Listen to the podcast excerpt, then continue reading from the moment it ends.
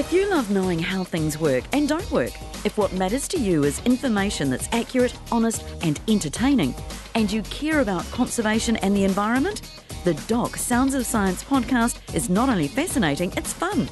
It's a podcast that zooms in on the work being done to protect and preserve Aotearoa's stunning natural environment. Deepen your understanding through behind the scenes stories you could only get from the Department of Conservation. Download the Doc Sounds of Science podcast wherever you get your podcasts. Well, Wordle is maybe the most popular game in the world right now, but a new version of Wordle is set to be released. Our expert Paul Stenhouse has all the deets for us. Kia ora, Paul. Uh, it's going offline, Jack. What does It's that going- mean? It's it's like it's it's like it's going in the reverse. Usually, board games get turned into Yeah. their online counterparts, but this is the reverse. The the online version is being turned into a board game. It's called Huh. Wordle, the party game, Ah, and it's going to be. Uh, so the New York Times bought Wordle when Yeah. it blew up, right? a million So bucks. they have now. yeah. What's that? Are they paid a million bucks? Yeah, which I think was actually Hmm. Pretty good value, actually, steal. upon reflection. Yeah. Oh yeah, yeah. I mean, we said the same thing when Facebook bought Instagram for a billion. Yeah, true. Um, so you know, um, so they've now teamed up with Hasbro, who obviously know how to make games, and uh, they've made this game. Um, what it effectively is, if I'm being honest, it's some mini whiteboards with Mm-hmm. some tiles to either say that you got the guess correct or not. But the basic premise of the game is you choose a five letter word if you're kind of leading it, and then everybody needs to try to guess your word. It's sort of it's it's you know you could do it at home, but Yeah. instead, if you if you're gonna if you want to pay twenty bucks, um, Hasbro's got something to sell you. Yeah. Um, I, look, I'm, I'm sure. be- I'm sure that'll be extremely popular. Oh yeah, so it's going on sale in North America in October. Right. I haven't seen any dates for New Zealand, but uh, October means that it's probably going to be. I'm imagining a stocking stuffer, right? It's going to be a Christmas hit. Yeah, yeah, very much Yeah. so. Hey, um, uh, more affordable satellite internet is going to be coming to camper vans and boats and people on the move. Well, yeah, affordable is always relative, Yes. isn't it? Uh, so affordable needs to sit beside satellite internet, which is notoriously wildly expensive. Um, but our good friend Elon Musk, who just has Yeah. fingers in every pie, of course, he's got his uh, SpaceX. Well, they've launched Starlink, which is the satellite internet service, and it's actually impressive. One, the level of coverage they've managed to achieve so far and so fast.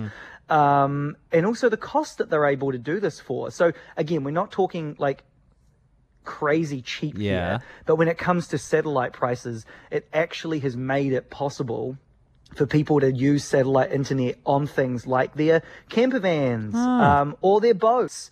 Um, and New Zealand actually has quite incredible coverage. And so the big news out here over the last couple of weeks has been the FCC, who looks after all things sort of wireless and technology, has given approval for this satellite internet to be Yeah. approved on things like things that move basically the excuse me the boats the camper vans the trucks the planes the cars and what it's really going to do is allow folks to maybe do some things they haven't been able to do so they might be able to you know monitor things that they might not have been able to previously monitor before and actually hawaiian airlines has signed up to use the service to provide free internet for passengers Yeah. on board their planes. So that's just like step one, right? You know, better internet on the Yeah. train, better Yeah. internet on a cruise ship because that's notoriously expensive too.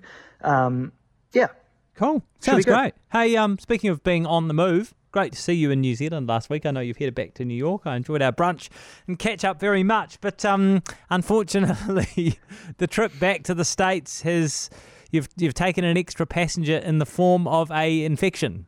yeah, yeah. I got a I got a uh, a welcome present, if you will, unwelcome present. Um, of the COVID, so it's always fun, isn't it? I was kind of texting some folks I, it was a it was a very busy trip. It was a very fast trip. Yeah. And so I've kind of been texting people to work out how are they feeling and where did I manage to maybe pick this up from or, you know, apologize for To be someone who to be might clear, have this is COVID. We're talking to. about COVID. We're Yeah, talking yeah. COVID, not monkeypox. Yeah, sorry, Um, who knows? I thought you were going to clarify that, Paul. I, I'd sort of teed it up and expected you would say, yes, I've got COVID for Oh, the second time. Yeah. Yeah, I've got COVID a second time. Yeah, it's very frustrating. But look, Ah. luckily it's mild. I've managed to get through this whole conversation without coughing. Yeah, you sound good. It's a good thing. Yeah. Great. Yeah. Well, you're only the second person we've had on the show this morning who's currently fighting a COVID infection. So get well soon, Paul.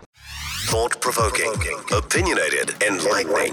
The Leighton Smith Podcast. This week's podcast comes with a health warning for anti democracy activists. For mindless academics, parental guidance is recommended. And for those progressives who believe that by 2030 you'll own nothing but you'll be happy, you are delusional. Democracy and the Free Market Economy with retired Judge Anthony Whitting. Subscribe now on iHeartRadio and get the latest episode now. The Leighton Smith Podcast, powered by News Talk ZB.